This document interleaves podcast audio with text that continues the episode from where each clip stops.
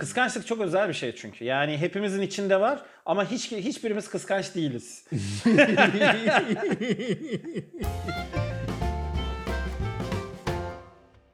Merhaba, ben Mustafa Bayındır. Merhaba, ben Erdem Erem. Böcük İlacı isimli podcast ve YouTube serimizin bir yenisine daha hepiniz hoş geldiniz. İşte öğrettim sonunda. Evet. Bugün podcast'te sizlerle beraberiz ve podcast'imizin çok güzel bir konusu var. Bugün kıskançlığı konuşacağız. Vallahi YouTube'da acayip ilgi gördü. Herhalde podcast'te de ilgi görecektir diye. Bence de. Kıskançlık çok özel bir şey çünkü. Yani hepimizin içinde var ama hiçbirimiz kıskanç değiliz. Yani hepimizde var. Yoksa olmaz yani. Şimdi dedik ki konu o kadar geniş ki. Hani en kötü belli noktalara dokunalım. O noktaları da iki bölüm halinde inceleyelim dedik. Bugün de aslında biraz çocukluğumuzdan itibaren ilişkilerimizde yaşadığımız kıskançlığı konuşacağız. Bir sonraki bölümde de hayattaki diğer iş hayatındaki kıskançlık mevzusuna değinmek istedik sevgili dostlar. Evet. Tabii ki benim burada ne yapmam gerekiyor? Tanımı vermem gerekiyor. Türk Dil Kurumu'na göre kıskançlık tarifi. Ya bazıları seviyormuş bunu. Niye böyle diyorsun? Peki, öyle ya, mi? Yani tabii. Bu tarzı seviyorlar yani. Yok, hayır. Sen başta söylüyorsun, sonra da hani her şeyi konuşuyorsunuz ya, çok zevkli oluyor diyor. Hani hem bilgi var diyor hem de sohbet komik gidiyor diyor. Hoşlarına gidiyor. O yüzden ben devam etmek istiyorum. Ya kıskançlıkta şöyle bir şey var. Önlenemeyen bir şey durumu var. Bir tepki durumu var. Nedir bu? Önlenemediği doğru abi. Önlenemiyor. Tepki durumunu bilmiyorum evet, ama önlenemediği doğru. Çok böyle bir kıskançlıkta aslında çok önemli nokta şu. Kendini engelleyemediğin, bazen onun yerinde olmak istiyorsun. Yani bir imrenme durumu var ama o imrenme değil aslında, başka bir şey. Ve öbür tarafta da engel olamadığın duygular bütünü aslında kıskançlık ve bende de olsun. Hani vardı ya böyle hani çeşitli programlarda şunu da istiyorum, bunu da istiyorum, bunu da olsun istiyorum falan. Öyle bir şey. Kıskançlık aslında hepimiz tanıyoruz. Yani o yüzden TDK'ya falan girmeyeceğim. Girmeye gerek yok yani. Tabii ki girmeyeceğim yani. Abi çünkü çocukluktan başlamıyor mu işte. Bir kardeş gelecek diye büyük olan ya da işte kardeş beklenen bir evde tabii ki burada bir ilginin azalması durumu yok mu? Olmaz mı? Zaten şöyle bir şey. Aslında biz baktığımız zaman kıskançlığa 6 aylıkta falan gözlemlenebiliyor. 4-5-6 aylarda. Yani daha konuşmayı bilmiyor. Kimseyi tanımıyor. Cümle yok, kelime yok ama kıskanma var. Yani aslında paylaşamamaktan geliyor. Tabii. Yani mesela anne onun için çok değerli, baba onun için çok değerli ve ona ilgi gösteren iki tane varlık. Ve onları tanıyor ve kokuları işte bilmem neleri bir sürü bir şeyler onunla ama çekici geliyor. Ama biraz da haklı değil mi abi işte? Mesela ikinci çocuk geldiğinde bütün konsantrasyon onunla gidiyor. Çünkü bebek yani sonuçta bakıma ihtiyacı var. Şimdi bakımdan kurtulan çocukta yeni gelenin bakıma ihtiyacı olması vesiliyle daha çok ilgi gördüğünü görünce ister istemez ilginin azalması nedeniyle bir kıskançlığa girmeye başlıyor. O %100 oluyor. Şimdi doğdun, 6 aylıkken kıskanıyorsun, karşılığını alıyorsun. Yani 6 aylıkken diyorsun ki anne gitti içeri bir şeyler yapıyor, vaa diye ağlıyorsun, çat diye geliyor anne, aman çocuğum falan filan diyor ya da baba geliyor, aman oğlum çocuğum kızım falan diyor, konuşuyor. Kıskançlığın karşılığını daha 6 aylıkken almaya başlıyorsun abi. Sonra gelmişsin 3 yaşına, bütün dedeler, teyzeler, halalar, amcalar, ah canım torunumlar, ah canım yeğenimler falan filan, annem baban seni el üstünde tutuyor. Sonra bir tane kardeş geliyor annenin karnında, bak şimdi yeni birisi gelecek falan filan. Herkes canım nasılsın, oğlum kızım nasılsın derken bir çat dönüyorlar, ay ne zaman doğuyor falan. Ben buradayım demeye başlıyor çocuk doğal olarak. Bunda hiçbir problem yok. Kıskançlık çok doğal. Yani dediğim gibi 6 aylıkken falan bu ölçülebilir noktaya geliyor. Daha biz yeni doğduğumuzda ölçülebilir hale geliyor. Hele bir de böyle işte aileye yeni bir üye geldiğinde falan kıskançlık oluyor. Bu arada hayvanlarda da oluyor kıskançlık. Mesela kedilerde, köpeklerde ve benzerinde çok fazla deney var. Koku bırakma durumu var abi işte. O ayrı, o alan belirliyor. Burası benim, hop karışmayın. Şimdi şöyle bir durum var Erdem. Çocuklukta belki biraz daha masumaneyken böyle ilgi görme ihtiyacı varken ilerleyen yaşlarda artık sahiplenmek üzerine kurgulanmaya başlıyor. Dolayısıyla sahiplik duygusu artmaya başlayınca da hani karşı cins olması gerekmiyor. Yani sevgilini kıskanmaktan öde erkek arkadaşını yani kankanı kıskanmaya başlıyorsun. Tabii. Efendime söyleyeyim sosyal çevreni kıskanmaya başlıyorsun. Bazı ilişkileri kıskanmaya başlıyorsun. Dolayısıyla kıskançlık dediğimiz kavram bir süre sonra hani masumiyetini biraz yitirmeye başlıyor. Ya, zaten... Ama ilişkilerde şöyle bir kulp var ya hani işte sevdiği insan, seven insan kıskanır. Güzel kulplamışız ama o oraya tam oturmuyor. Yani neden ama olduğunu söyleyeceğim. Ama abi seven insan kıskanır hakikaten. Çünkü seven insan sahiplenir. Sahiplenme meselesi. Sahiplendiği için de herkes sahiplenir bu arada. Hani ben sahiplenmem falan. Ben de böyleydim. Ben de kıskanmam falan diyordum. Ben hiç kıskanmam falan diyordum. Böyle özellikle lise zamanlarında böyle üniversitede falan ben hiç kıskanmam falan diyordum. Sonra bir baktım annemi kıskanıyorum.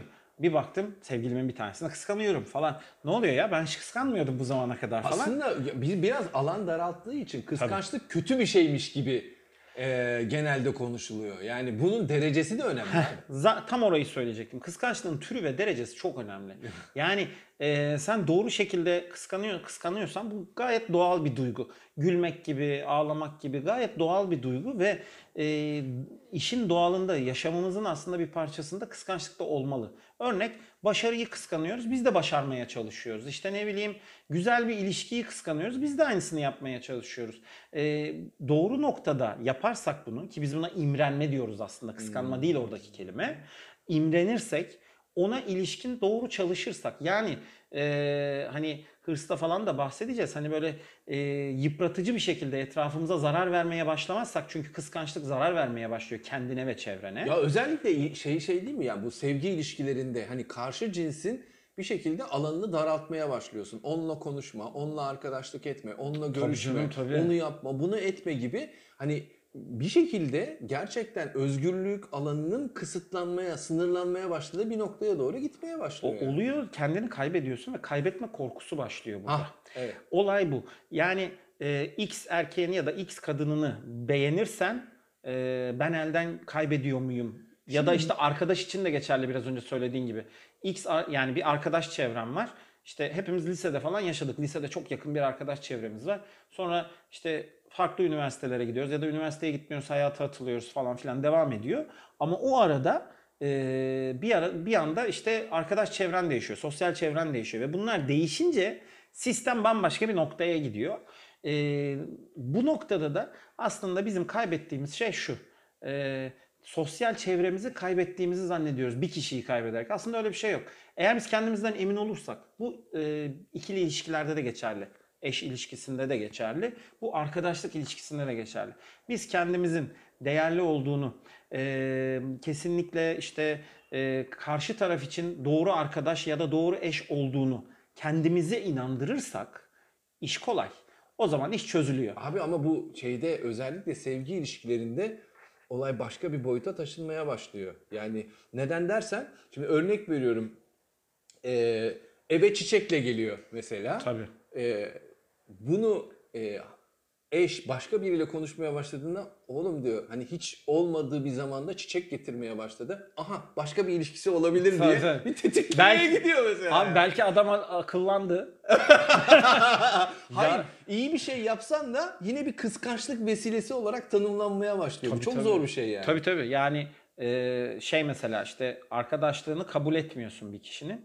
Yani belki kıskanır eşim diye kabul etmiyorsun. Abi bu sana arkadaşlık göndermiş. Sen yani, niye kabul etmiyorsun? Evet sosyal medya hesaplarını karıştırıyor, felaket. Mesajlarına bakıyor. Tabii. Efendim söyleyeyim orada başka bir şey mi oluyor falan diye. Yani bu aslında bir noktada şeye gitmeye başlıyor Erdem. Hani derecesi önemli dedik ya. Olay biraz paranoyaya tabii kaybetme korkusu güvensizliği getiriyor. Güvensizlik de otomatikman problem yaratmaya başlıyor. Aslında burada gerginliği, o gerginlik anını çok iyi betimlememiz ve gerginliği karşı tarafa anlatmamız ve bu gerginlikle ilgili bir çözüm noktası bulmamız gerekiyor. İstersen burada birazcık o imrenme kelimesine dokunup süreci bu ilişki noktasını bir bitirelim. Dur. İmrenme kelimesini bence ikinci bölümde daha çok irdeleyebiliriz. Özellikle iş hayatında yaşadığımız İşte bu başarı kıskançlığı ya da kariyer kıskançlığı ya da işte başka noktalara sirayet eden... O zaman ben burada başka bir ilaç söyleyeyim mi? Söyle hadi. Hadi söylüyorum. Ben yine klasik, ikimiz de iletişim insanı olduğumuz için şöyle bir şey yapmamız gerekiyor. Tanımladık mı? Ben bunu bu noktada rahatsız oluyorum bu hareketten ya da kendimi iyi hissetmiyorum, kıskanıyorum gibi bir tanımlama yaptık. Tanımladıktan sonra lütfen gidip o kıskandığınız kişiyle tanımlamanızı paylaşmamız gerekiyor. Bu birinci ilacın başlangıcı. Sonra bu tanımlamayı çok düzgün bir şekilde neden rahatsız olduğumuzu söylememiz gerekiyor. Burası çok önemli. Yani aslında açık iletişim kurmaktan bahsediyorsun değil mi? Evet. Ve sohbet etmemiz gerekiyor. Doğru düzgün bir sohbette bunu konuşmamız gerekiyor. Şu doğru bir yaklaşım değil. Lütfen bunu yapmayın. Ben seni kıskanıyorum. Neden sorusunun karşılığını vermiyorsanız ve bunu gerçekten karşı tarafı tatmin eder şekilde vermiyorsanız o ilişkinin devamlılığı çok da söz konusu değildir. O ilişki maksimum alışkanlığa döner ve belli bir süre sonra kabak tadı verir. Yani adamın halı saha maça yapması neden kıskanılır ki, anlamam ki. Yani. Ya ben o noktada şöyle diyorum. Mesela halı sahada kişi rahat olmak istiyor. Ben bunu anlıyorum erkekleri. Ya da kadınlar işte arkadaşlarıyla çıkmak istiyor. Yani. Ben bunları çok iyi anlıyorum. İki taraf da bence bu konuda haklı. Çünkü birbirimize özel alan bırakmamız gerekiyor. Abi çok güzel bir şey söyledin. Yani ilişkinin sürdürülebilir olması için her iki tarafın, bu kankanız da olabilir, bu kız arkadaşınız da olabilir, bu eşiniz de olabilir, fark etmez. Hani belli bir güven ilişkisi içerisinde yaşayabilecek alanları olması lazım. Bu aslında ilişkiyi tazeleyen de bir şey dostum. Tam da burada şunu söyleyeceğim. Başta en başta şey demiştik, hani hatırlıyorsan biz bu iş kaybetmeden başlıyor demiştik, hatırlıyorsan. Eğer onu kaybetmeyeceğine inandırırsanız, yani karşı tarafı beni kaybetmezsin, ben halı sahaya da gitsem, ben işte ne bileyim arkadaşlarımla dışarı da çıksam beni kaybetmeyeceğine emin olu çok net bir şekilde karşı tarafa hissettirirseniz aslında kıskançlığı minimize ediyorsunuz.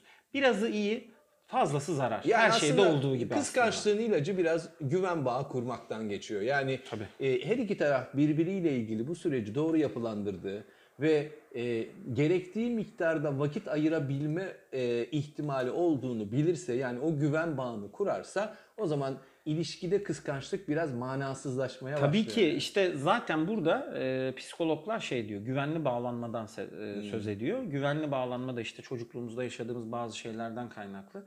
Eğer çok fazla kıskandığınızı ve bunun kendinizi ve başkasını yıprattığını düşünüyorsanız lütfen bu noktada yardım alın. Çünkü güvenli bağlanmada bir problem var. Abi şöyle bir durum yok mu yani mesela? Hani telefonla arıyor ama güvenmiyor, diyor ki bir de görüntülü araşalım, etrafı göster bana. O felaket olur. O felaket. Ya büyük bir kriz değil mi bu abi? Tabii. Benim arkadaş yani bir kere yaşadığımız bir şey. Bayağı böyle erkek erkeğe oturmuşuz.